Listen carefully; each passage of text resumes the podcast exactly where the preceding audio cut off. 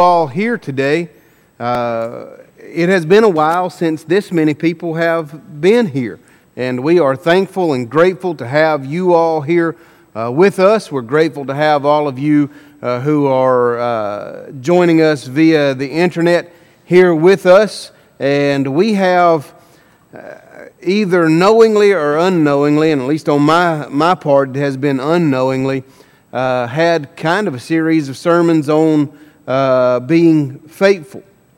And so, uh, as we have been looking at the idea of faithfulness and what that would entail, today I'd like for us to look at the idea of faithfulness in shoe leather. Uh, as we walk through this life, what does God expect from me uh, as we look at faithfulness? I hope it is uh, that you will keep your Bibles open to James chapter 2 uh, we're going to spend the majority of our time in James chapter number 2.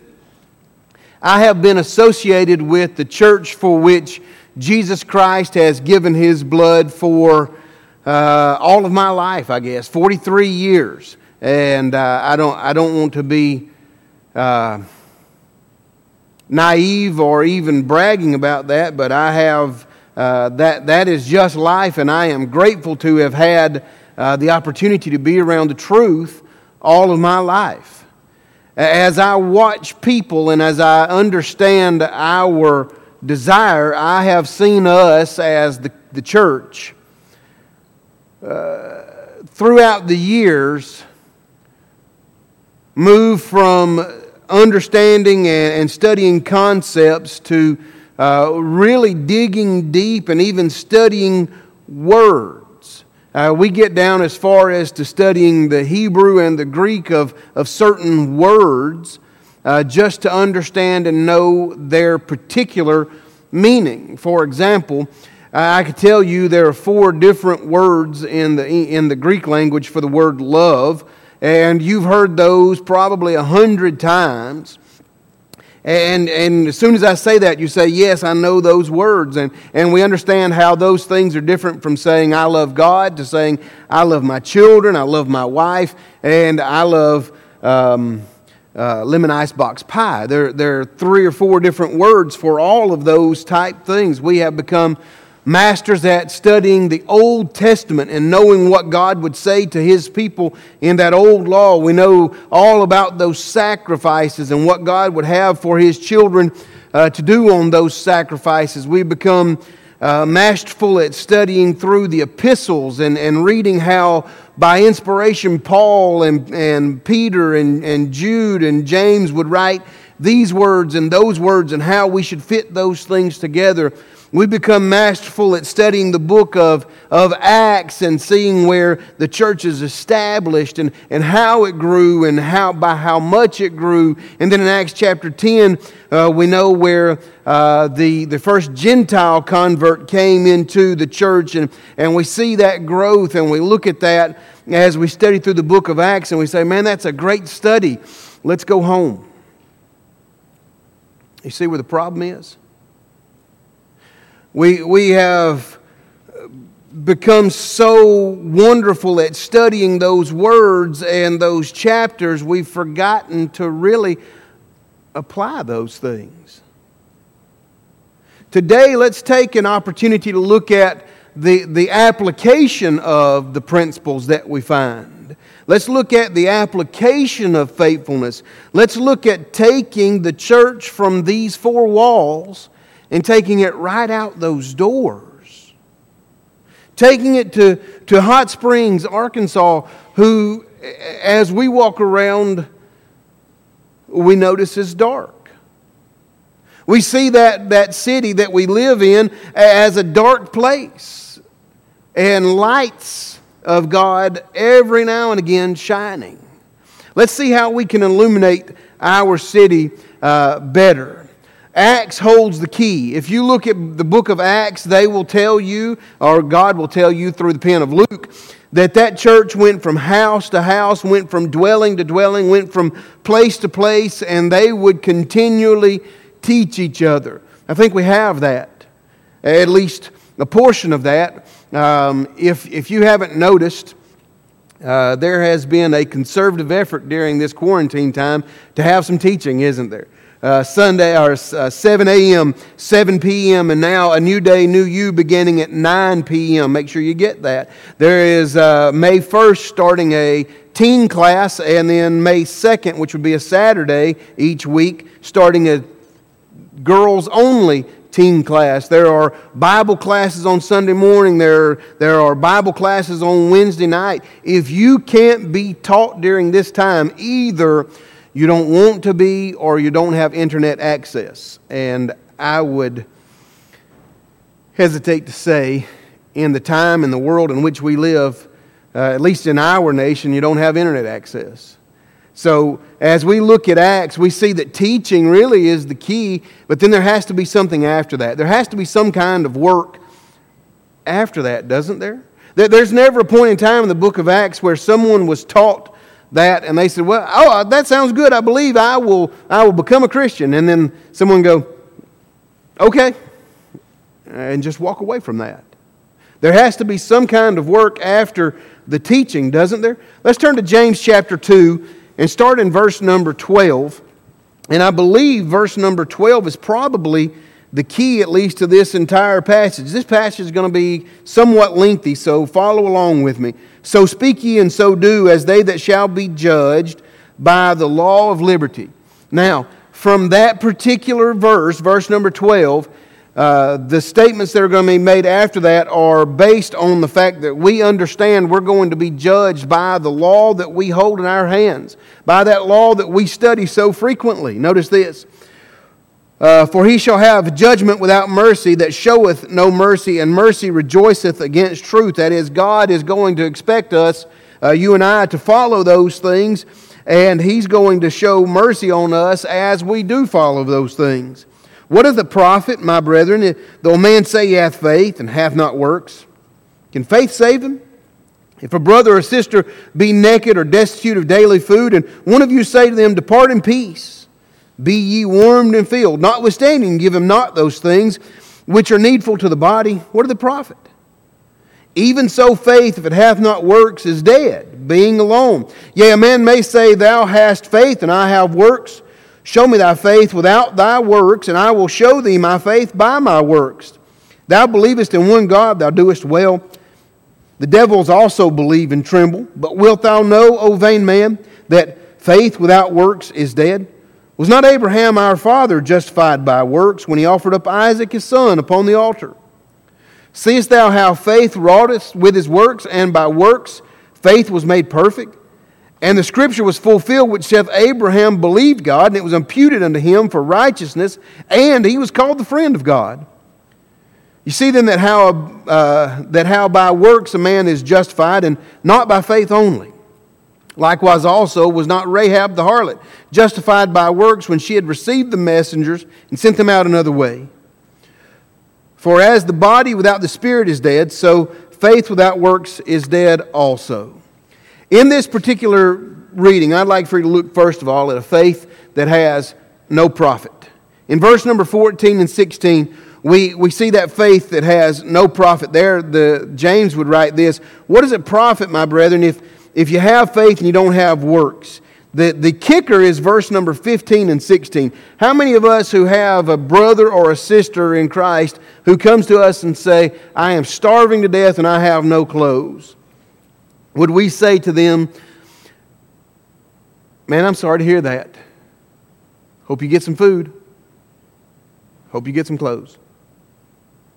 That's the idea. Who would say, Depart in peace, be warmed and filled, and not give them the things that they need? We can see that idea as we look through the congregation, as we look through the, the children of God sometimes we don't see that when we look outside. Sometimes we don't see the need for people when we look outside of these walls. And there are people who walk past us and our houses and our buildings and, and the cars that we drive every single day, and they need. And we don't see them. And perhaps you don't see them because of the way I don't see them. How many of you take lists with you wherever you go. All right, how many of you speak English? All right, are we here? Okay, good. All right. How many take lists? I, if I have a list, I can check those things off, and I know how good I'm doing by how many things I've checked off the list. Is that just me? Is that a, uh, hopefully that's a guy thing? Maybe it's just a brain thing. And if it's not on that list, it's a 50 50 shot whether I will remember it or not. Miss Brandy would say it's more of a 90 10 shot whether I would remember it or not. But if I have it on that list, I can check those things off. And sometimes I'm so focused on that list, I don't see anybody else. Sometimes you and I are so focused on what's going on immediately in our lives that we don't see the need that are right there before us. We don't see those needs of, of people in our community who, who certainly have needs. And we have to meet those things. We can't just look at them and say, uh, Depart in peace, be ye in the field." I hope you get something. The idea is that we, we talk a good game. I would help this person or that person if I knew. Would you? We have put that to the test here over the past five weeks, haven't we? How many of you have been quarantined? Ah. Hate that word, don't we? Yeah. How many of us have gotten a call from someone who says, I need something? How many of us have just looked up and saw our neighbor needed something? How many of you have a neighbor who has grass about this tall? Hopefully, the answer is nobody. As If it's that, hey, if it's that tall, we got to get in there and do something about that. How many of us have seen our neighbors who, who couldn't walk out to their, to their mailbox? All those little things, all those little things mean something. They mean something. We have to do more than just talk a good, a good game. You know, when I say to someone, Depart in peace, be warmed and filled, this faith with no profit, it doesn't have profit for either group. It's not helping the person who is in need. It's not helping the person who's trying to follow or, or at least saying they're following after Christ. It has no profit whatsoever. But there is another faith in there that is all profit. Look over, if you will, at verse number 18. Yeah, a man may say, Thou hast works, or thou hast faith, and I have works. Show me thy faith without thy works, and I will show thee my faith by my works. You and I have been actively in a study in Hebrews chapter number 11. And uh, we have entitled that study from time to time, If, if Blank Can Do It, So Can I. If Abraham or Noah or Sarah or Rahab or, or Gideon or Barak or, or David, if those people can do do it toward God, if they can be faithful toward God, then, then so can I. If you read through the book of Hebrews, turn to Hebrews chapter 11 real quick. Real quickly. What you'll read is a faith that is all profit. Look at verse number 4. By faith, Abel, right? We always stop right there. See, this, this is the faithful hall of fame, right? This is showing us all the faith that Abel had. Really? By faith, Abel, what did he do? Offered. Look at verse number uh, 7. By faith, Noah, what did he do? Built. Look at by faith, Abraham, what did he do? Left and sojourned and lived in a tent for the rest of his life. By faith, Sarah had a child. By faith, Abraham offered, verse uh, 17, verse 20. By faith, Isaac blessed. By faith, Joseph died and, and had his bones moved. By faith, Moses refused. By faith, Moses forsook. By faith, Moses kept the Passover. By faith, they passed through the Red Sea. By faith, the walls fell down. By faith, Rahab did not perish. Do you see any connection between those who have faith, who were mentioned as uh, the most faithful people that the Hebrews writer can make points of? The, the correlation is here's a man who has faith, and here's a man who shows that he has faith by doing something. Biblical faith is faith plus works equals obedience. That's biblical faith. Look through your 66 books this week. Show me where you find the, the, the verse that would say mankind needs only to have some sort of intellectual uh, realization that, that Jesus lived. Even the religious world around us doesn't teach that. They want to think they do. Simply, the religious world around us would say all a man needs is faith. Is that right? Let's think about that for a moment logically. Would then the religious world want man to repent? Confess? Give? Is it then required by the religious world around us that they do something more than just have faith? Absolutely. And so the idea of faith without works is foolishness. The idea of faith with works is all profit. You have a brother or sister who comes to you and says, I am naked or destitute of daily food, and I get a chance to give that to them. Then they have a need met. And how good do I feel about myself? Not because I'm just wonderful, but because I have an opportunity to help because I have an opportunity to fulfill a need for someone. And so, as you and I look at, at James chapter 2, we have to make sure that we are not a faith of no profit, but we're a faith of all profit. Here's the proof. You say, Preacher, that sounds great, but I'd like some proof. Well, you have three examples, really, uh, from 19 through about verse number 26. The first uh, proof that you have are the devils. That's a great one. Anybody want to be a devil?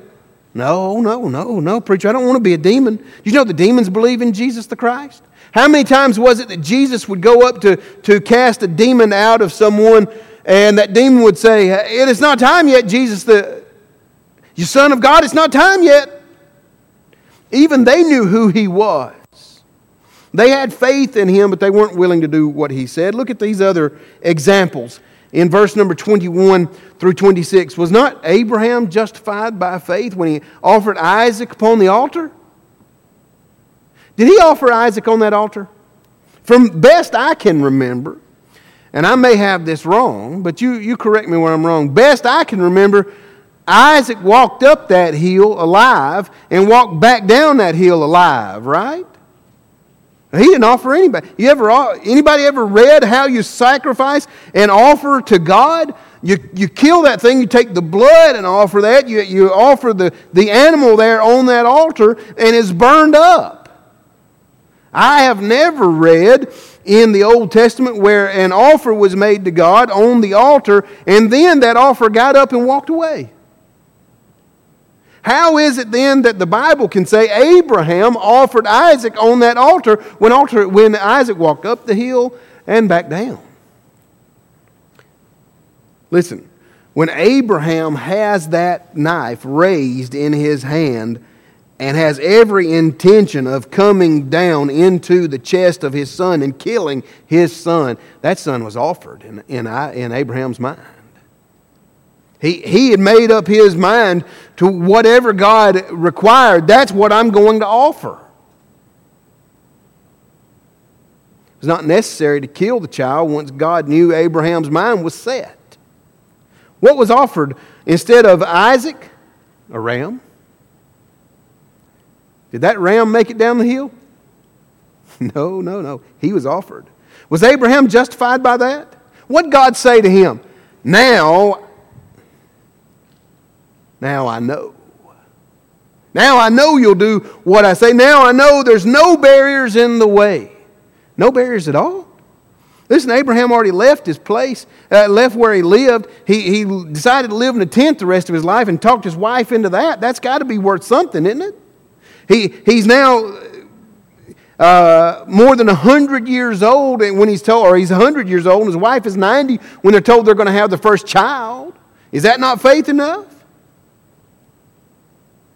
Not just yet.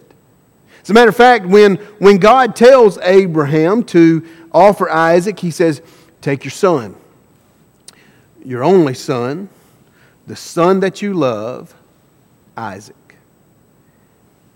He puts four adjectives on who he wants. Because if he said, Take your son, he'd go, Well, Ishmael, it's been a good run for you. No. Take your only son. You know, the only one with Sarah, your wife. Oh, well, that that takes Ishmael out of the group. The one that you love, you know, Isaac. And then calls him by name. I don't have sons. I have two daughters. Take your daughter, your first or your second, you know, the daughters that you love. You all, I don't know I don't know that I have the wherewithal to follow God like that. Would you offer your child? It's a hard question to ask, isn't it? Oh, maybe I'm, I'm three or four thousand years removed and I say, yeah, I'll do it. Mm hmm. Was not Abraham justified by God? When he offered Isaac? Was he not so justified and was he not such a close follower of God in verse number 23 that he is called, look at this, the friend of God? What a great term that is. A friend of God. By the way, do you know how many people were at Abraham's funeral? God. was it. God. How about that? What if I'm able to be called the friend of God? What if I have that kind of faith? What if people can, can look at me and have their faith strengthened just because of what I do? There you have Abraham. And the second one is obviously a misprint, right? We've looked at her a few times, you know, Rahab. And she is um, more times than not quantified in, in the scripture by her job title. You know, Rahab the harlot. Oh. She not justified by faith when she hid those spies and sent them out another direction? Well, was she? It's hard pressed for me to look at Rahab and agree with everything that she did in order to save, in order to hide those spies. I know, and you know as, as well as anybody else, that she lied about it. And I know, and you know from the, the scripture of God's word that, that He doesn't take kindly to lying. Matter of fact, even in this um, instance, He was not all for it that she lied. He did not condone that lie. He worked with that lie. You know what God's not going to do? On anybody, anywhere in human history, He's not going to make them act one way or another. Rahab chose to lie. God had to use that in order to save those uh, spies. They get home safe and they tell Joshua, listen, we, we may have made a, uh, a deal with the devil here. We, we may have done something that is, is completely wrong, but here's what we promised this harlot over in Jericho that if she runs this uh, ribbon outside of her window, we won't destroy her family. He said, Well, we're going to have to keep it.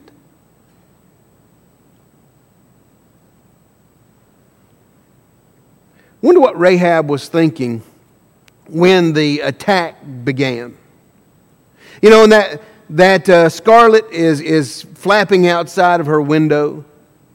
And that, that battle begins, and she can hear it outside of her house. Maybe she's thinking, I hope they keep their promise. Would her family have been spared if she just said, You know, we made the promise with them. We don't have to put that thing outside the window? Listen, if you don't know the answer to that, here's the answer they would have been dead with the rest of the folks in Jericho. If they did not do their part, they would have been dead. And God uh, justified her by faith when she did these things. Here's the proof. Were they not justified by faith when they did these things and when they did those things? Yes. When am I justified by faith? What am I supposed to do? What am I doing differently now? You know, the dreaded Q word, the quarantine. What am I doing differently during the quarantine? Is God using the situation of the quarantine in order to kind of shake us awake and say, You've been playing church too long. It's time to put the principle into action. Time to go outside of here and, and do something. How many of you have neighbors remotely, anywhere or close? Well, rest y'all just live on an island? All right. How many of you live with neighbors side by side and one across the street, maybe one behind you? Yeah, I do. How many of your neighbors, all four of those right there in those four areas, are all Christians? Me either. Am I doing anything to teach them?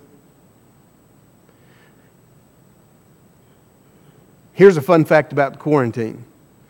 We, we have been segregated back to our own self almost. And all of our neighbors have too.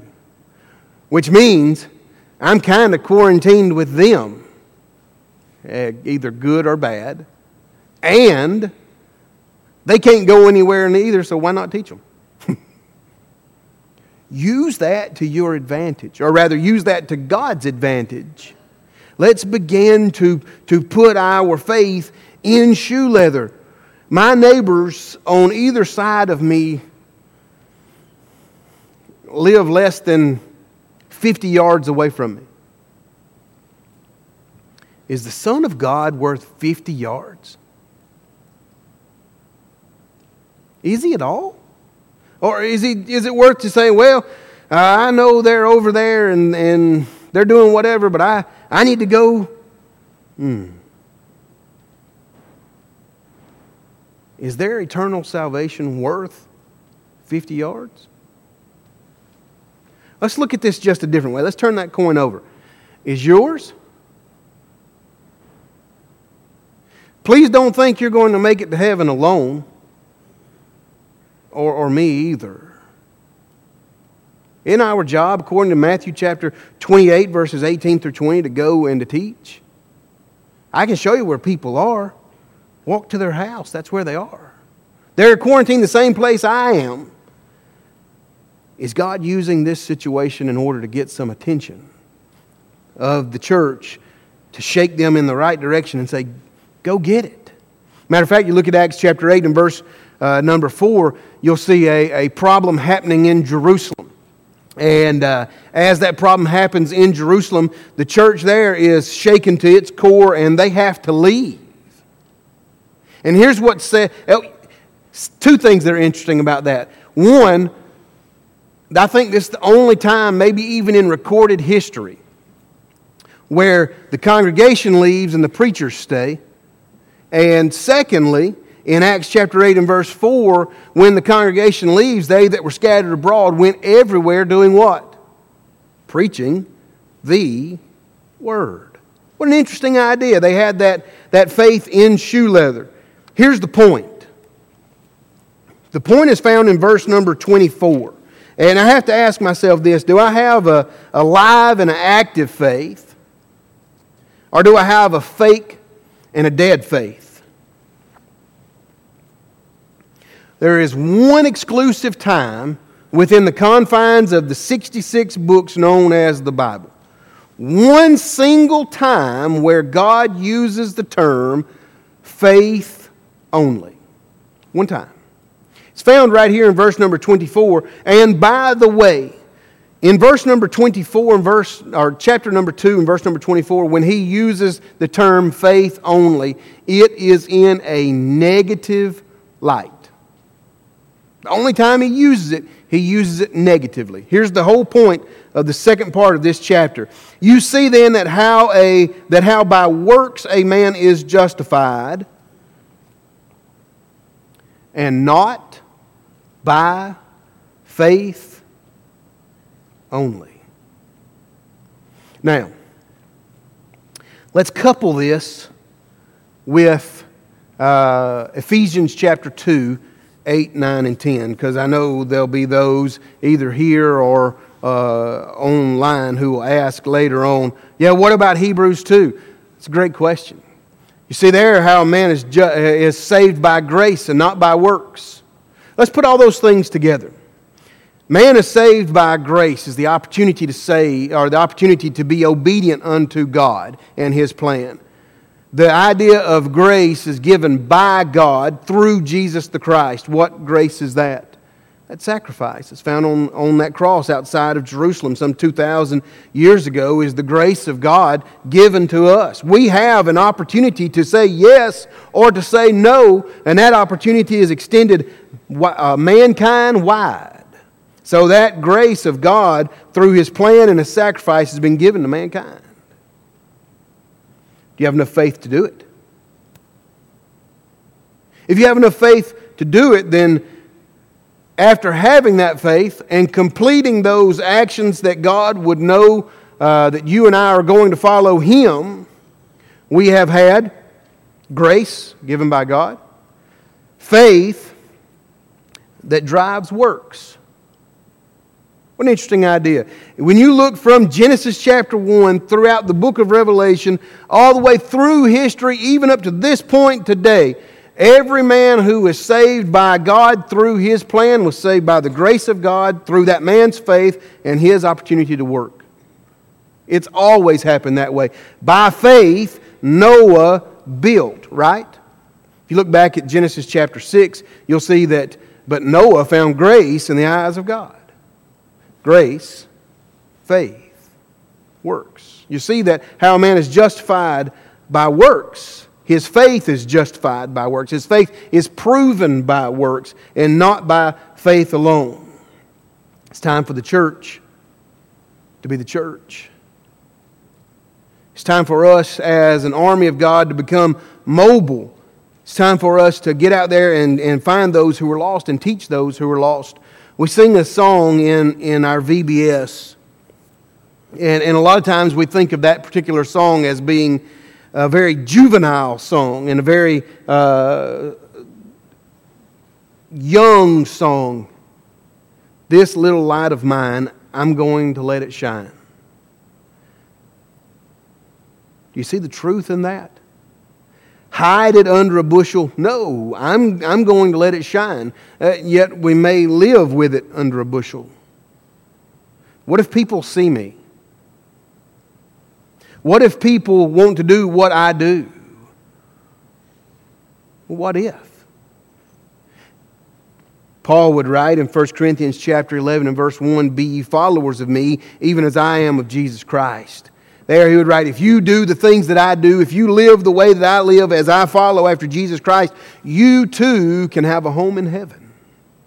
What a great idea of shoe leather faithfulness. Might be the fact that you never have followed God, but you're ready to. It's time for you to hear what God has to say. Here's what He has to say For all of humanity and for you, I love you, and I don't want you to be lost.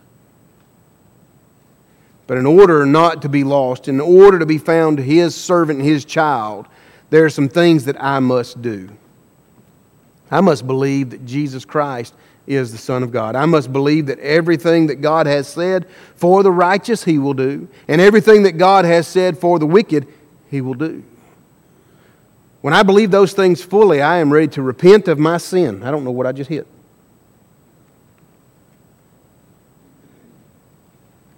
I'm ready to repent of my sin. That is, I'm ready to change my mind about what sin is. I'm ready to turn my life around and stop following a path that is uh, wandering from here and there and from lust to lust, but to follow after His plan.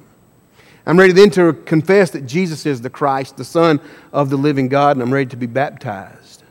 I'm ready to put away that old man of sin, that old man of sorrow, and I'm ready to be uh, raised to walk in a newness of life. Maybe you've already done that. But are you ready to be biblically faithful? By being biblically faithful, that means you're going to have to be active. You're going to have to get after it. You're going to have to see those men and those women around you with needs, and you're going to have to be able to meet those needs. If you've never put on Christ, today is the day of salvation. Tomorrow may be too late. If you've not been biblically faithful to God, come back home to a God that loves you, a God that misses you, and to a church family who's been praying for you. And do those things right now while we stand and while we sing.